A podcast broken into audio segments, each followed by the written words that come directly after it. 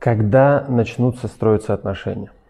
Ну, когда начнете действовать, потому что без действий оно ничего не начнет происходить. А отношения строятся, друзья, обоюдно, естественно, все про это знают, но а, у вас лишь половина ответственности, только вот ровно половина. Вторая половина, за нее ничего не можете сделать, и это нормально, потому что основа любви – это свобода выбора. Без нее, без э, вот этого права выбирать, как поступать, как, э, как себя чувствовать, э, ухаживать, не ухаживать и так далее, без этого как?